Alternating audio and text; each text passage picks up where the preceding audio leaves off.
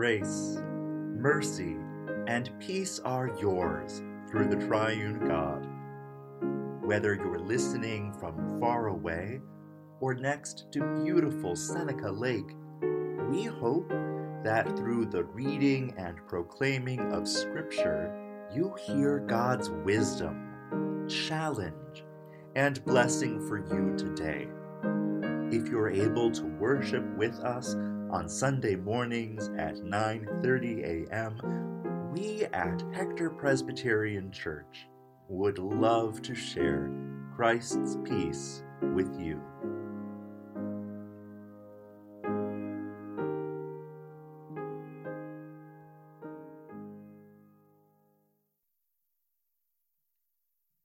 Heaven and earth will pass away, but God's word endures forever. Let us pray that we might hear God's voice.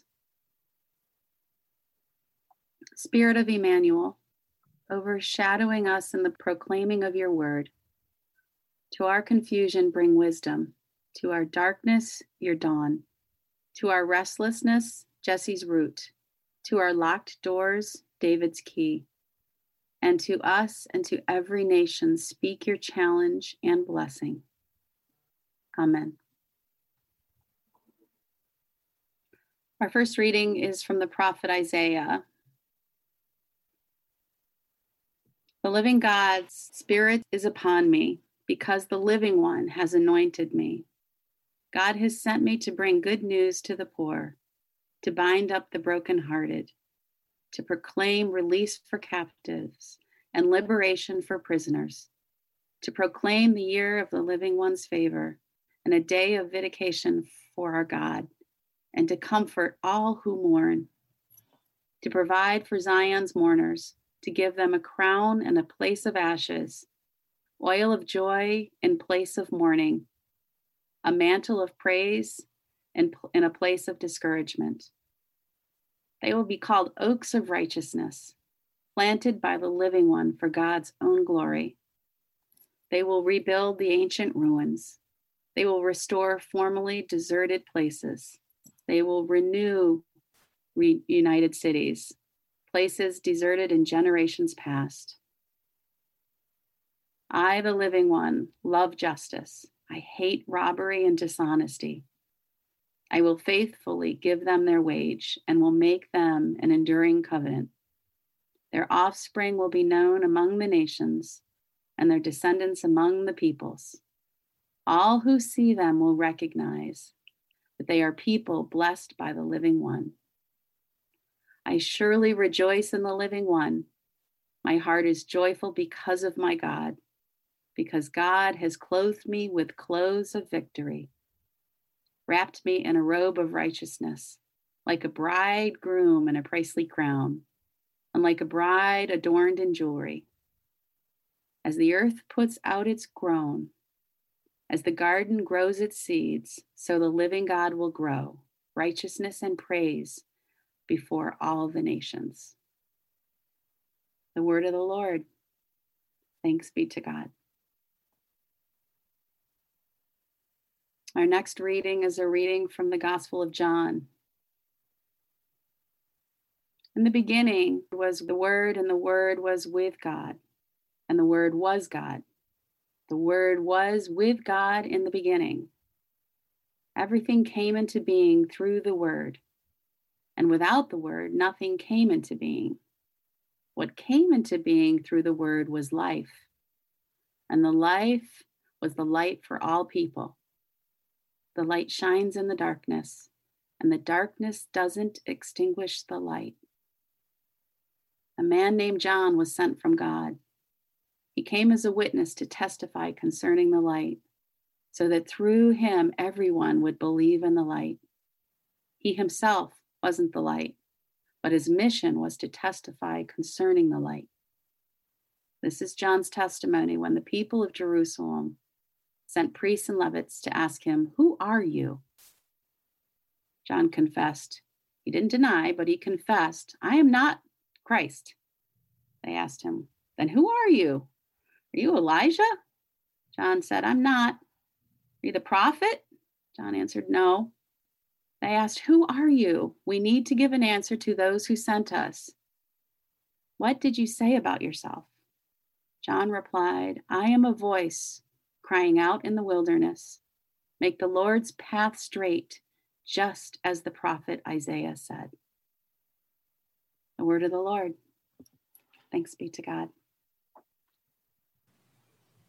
Before the internet, before Google and Wikipedia and smartphones, librarians were the gatekeepers of knowledge.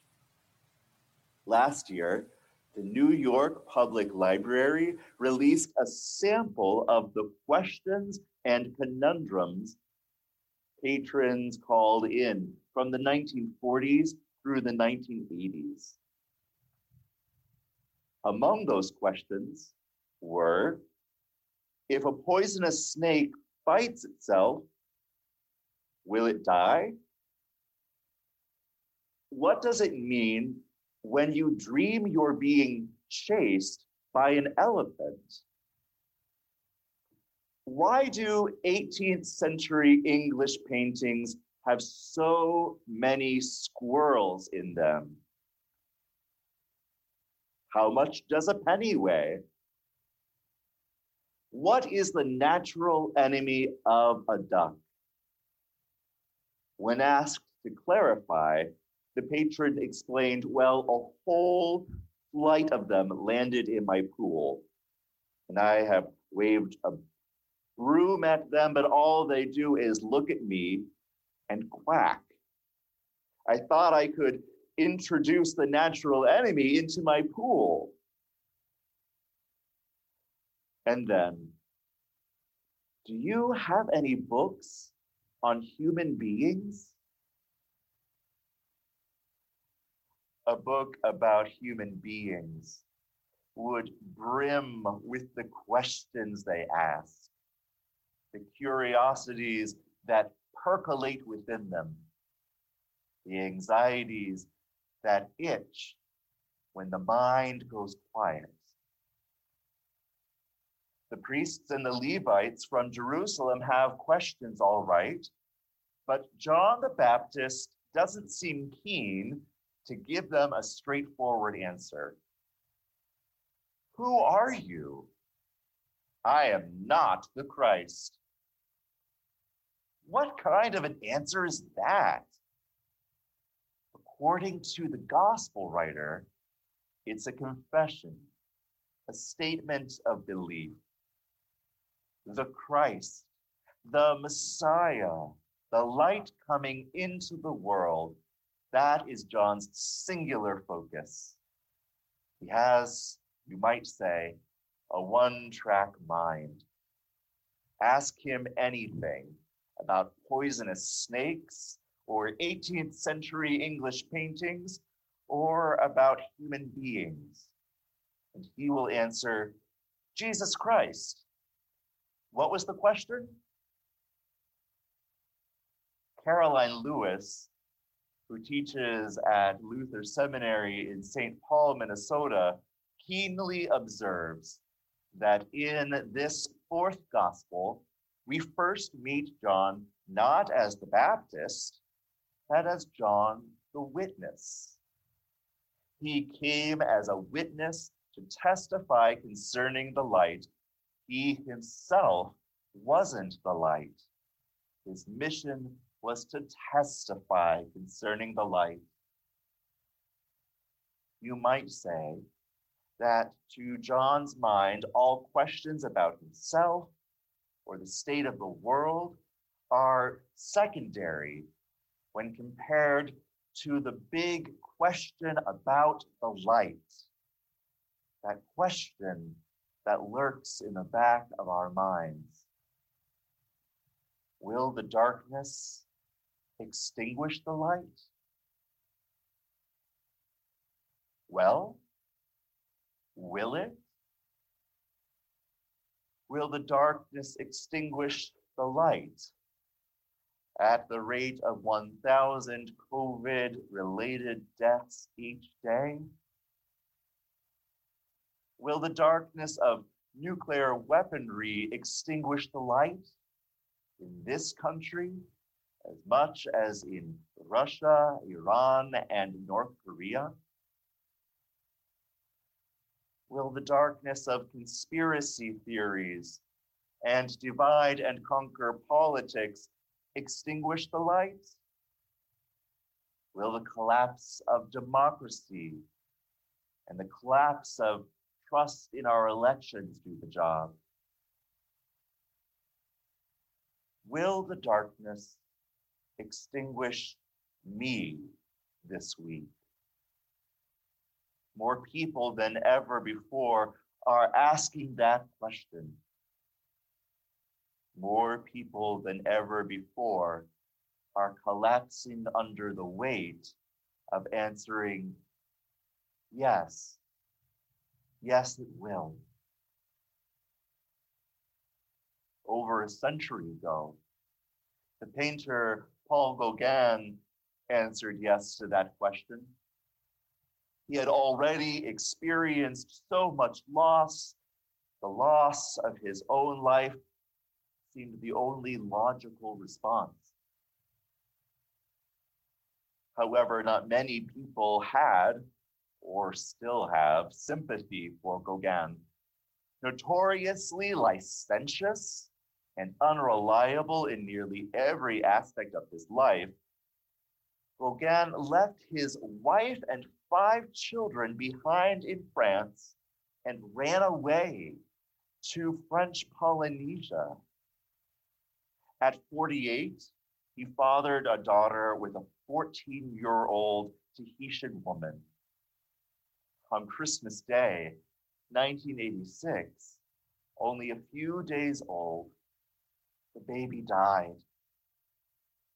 A year later, Gauguin's 10 year old daughter, Aline, also died of pneumonia. The same month, Gauguin was served an eviction notice. Now, bereaved parents are often warned not to make any major changes the first year after losing a child, but after Aline's death, Gauguin took out a loan he could ill afford to repay to build a new home. Well, by December, he faced foreclosure. He found himself nearly bankrupt, and his health, his health was failing him. He had broken an ankle in a brawl, and the pain and morphine addiction to treat it were a constant misery. He suffered a series of strokes his eyesight was failing. His body was beset with syphilitic lesions, and he often succumbed to bouts of fever. The crushing weight of despair and grief drove him to hopelessness.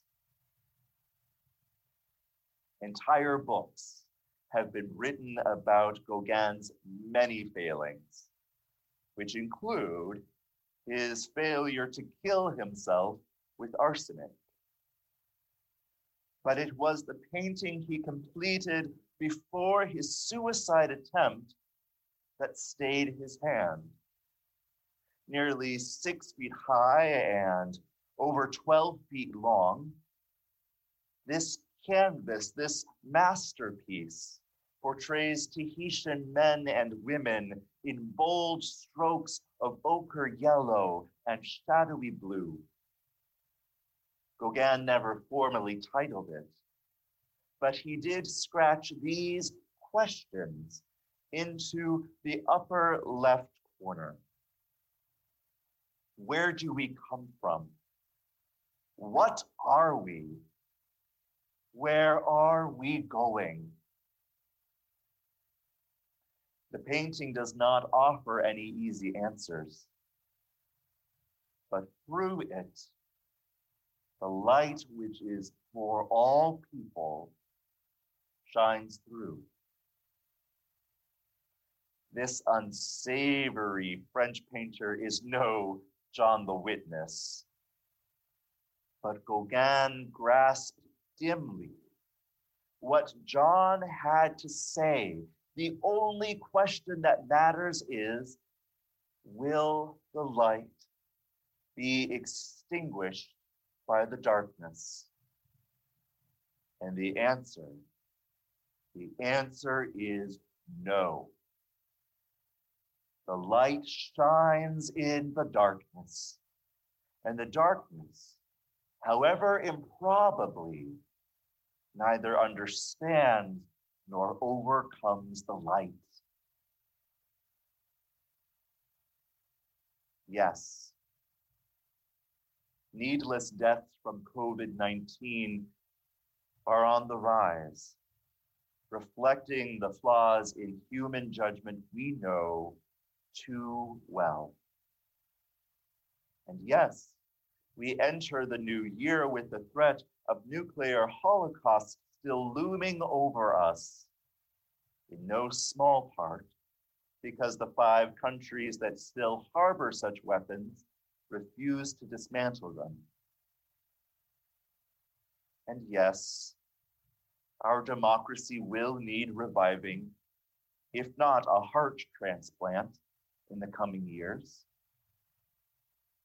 Darkness will not give up so easily, but it will not triumph. The light of Christ, the light of the Word through which all things came into being, will continue to kindle and spark and flare up in the least likely of places.